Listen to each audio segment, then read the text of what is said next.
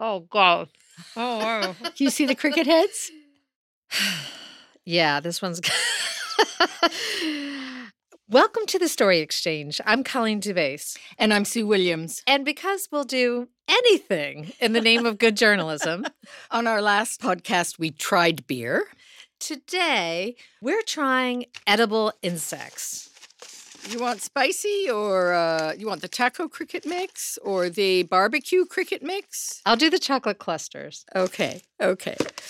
I think you're chickening out of the hardcore crickets. Well, the packaging, you know, there's like a big cricket staring right at me. So, um, no uh, confusing what I'm actually eating. So, let's see. Hmm. This is Colleen's first time eating an insect, and she's a little bit trepidatious. okay. So, before I try this chocolate covered cricket, I'm going to remind myself that millions of people around the world eat bugs as part of their diet. Well, I'm not too bothered by crickets, but I'm going to remind myself how good this is for the environment. Mm-hmm. Yeah. It just tastes like chocolate. There you go. Yeah. Oh, it's really good chocolate too. Mm. So, cricket is considered a perfect protein. These products are made by a family business in Minneapolis. My name is Claire Simons. I am the co founder and co owner of Three Cricketeers Cricket Farm. We visited Claire last fall at her 3,500 square foot indoor facility filled with rows and rows of breeding crickets.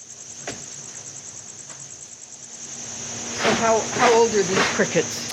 These are about eight weeks. So they were full grown. Yep. Claire and her husband Chad were inspired to start Three Cricketeers back in 2015.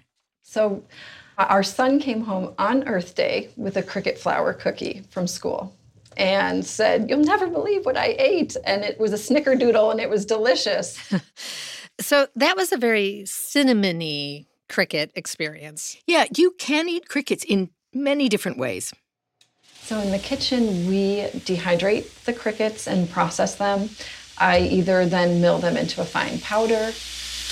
We make cookies with that. We make crisps with that. Um, or we season them and roast them whole and make them into snack mixes or cover them in chocolate and make different novelty candies.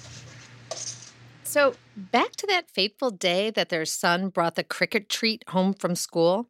Chad had been talking about bugs. Chad's an environmental lawyer concerned about climate change. We definitely always had discussions about there's not going to be enough water and there's not going to be enough land. We're just not doing things sustainably. Claire, meanwhile, is a maternity nurse. I work locally at Fairview Southdale on the family care center floor. But the two just realized in that snickerdoodle moment that they could join forces and do their part to help the earth. We both kind of looked at each other and said, oh my gosh. So we, the next day, built a habitat downstairs in the basement next to the washer and dryer. And we had a little humidifier and set up a little heater and bought some crickets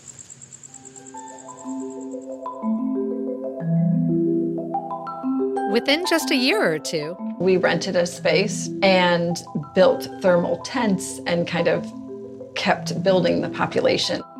As they learned to breed crickets, they would sell live ones to pet shops to generate revenue.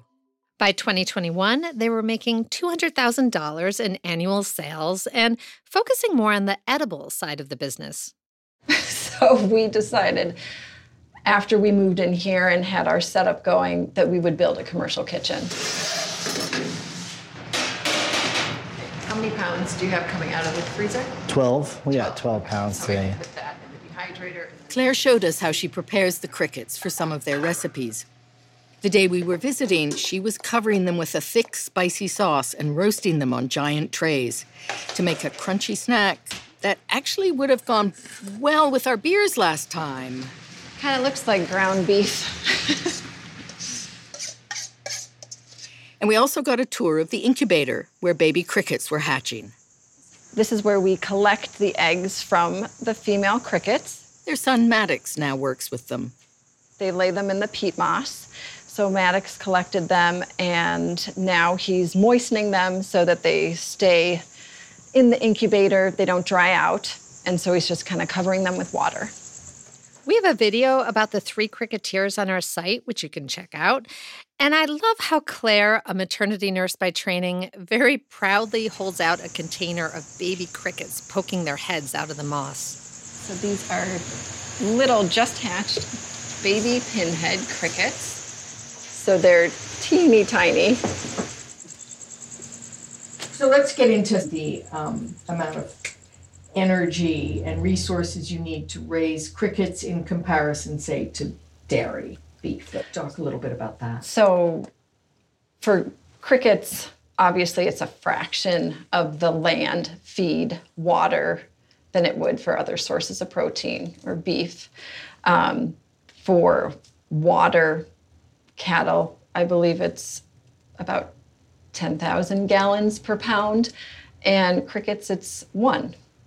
And crickets emit virtually no greenhouse gas. And compared to, say, what happens with large animals in terms of slaughtering, it's a much gentler process with crickets. Chad showed us how he puts them in the walk in freezer. What we call the Iron Maiden. Um, they fall asleep in about a half an hour. They go into hibernation. And we leave them in overnight before we harvest them. They're frozen solid, then we rinse them off, and Claire takes And. I take them into the kitchen.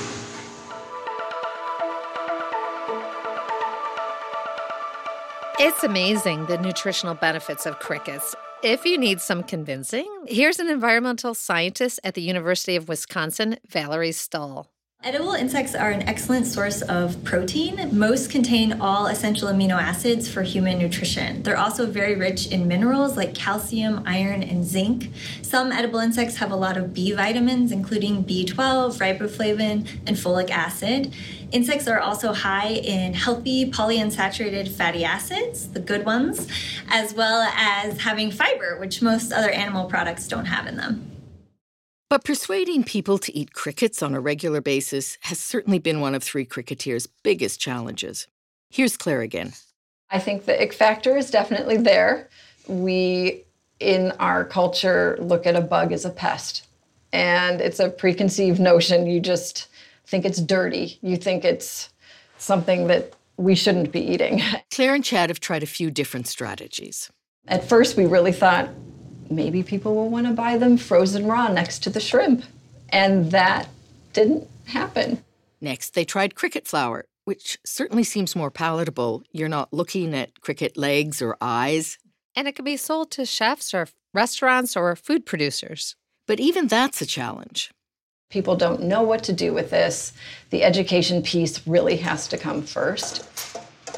All right, so we're gonna make uh, some cricket tortillas. We got, we're gonna incorporate a little bit of cricket powder. That is our- Gustavo Romero, a local chef who Claire and Chad have brought on as sort of an education consultant to show how whole crickets or cricket flour can be used in recipes. They'll do cooking demonstrations at places like the Minnesota State Fair. little bit of water. Um, that's what we do. with the- Gustavo's originally from Mexico, where crickets have been eaten for generations, like many, many other places in the world. You really, when when you understand Delicious. the flavors, uh, you really appreciate that. I think, and for me, it, it might be a, even a little nostalgic when I'm able to taste something that I grew up eating. So Gustavo made us tortillas using a generous bit of cricket flour, and he topped them with soft winter squash and avocado, and an amazing sauce with chilies, peanuts, and garlic, and whole roasted crickets, of course. It was totally delicious. We're gonna put a little bit of arugula. Yum. Cheers. Mm. Really good. It's really good. Delicious.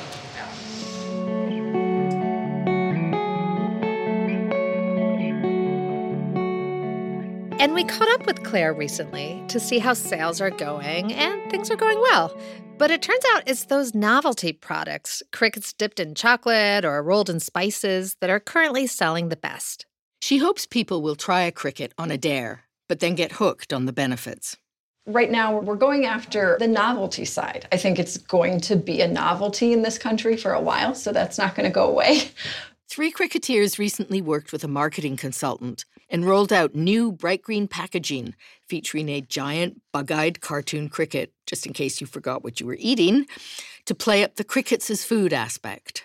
This summer, a popular YouTube channel called Snake Discovery about misunderstood animals stopped by. Here's a clip. So today we are at Three Cricketeers in Minnesota, and we're going to learn all about cricket farming. The hosts of the show tried the cricket snacks. Well, those are really good. right? Mm-hmm. Are they? Would I think they're spicy? I know I'm a big wimp, so it doesn't take much. But how spicy are they? They're not too bad. Claire told me sales spiked after this video aired as people were tempted to try the crickets. I think with the pandemic, with people being home, putting their health at foremost and seeing climate change in their face, they are waking up to the fact that we cannot continue on with what we're doing. So I think they're open to it. Now they want to try it. They're not scared. Next up for Three Cricketeers is working with its trade group which is the North American Coalition for Insect Agriculture, to get the FDA to formally regulate insects as human food. That would help normalize the eating of crickets. We're hoping that it's going to be sooner than later. Like many people, Claire believes that crickets, which have been eaten for centuries all around the world, are the food of the future.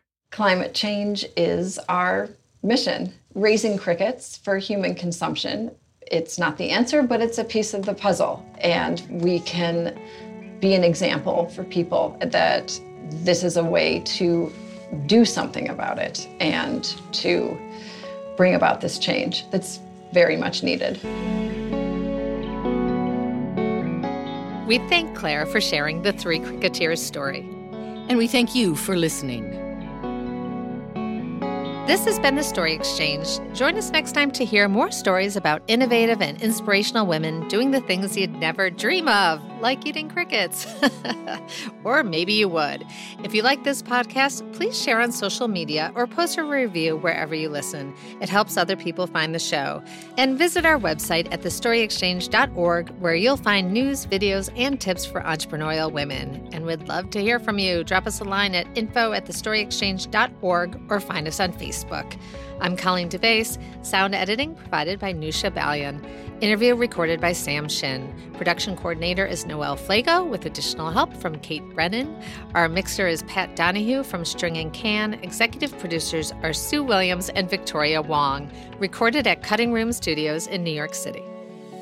I see you finished the cricket dark chocolate clusters. too. the packet's empty.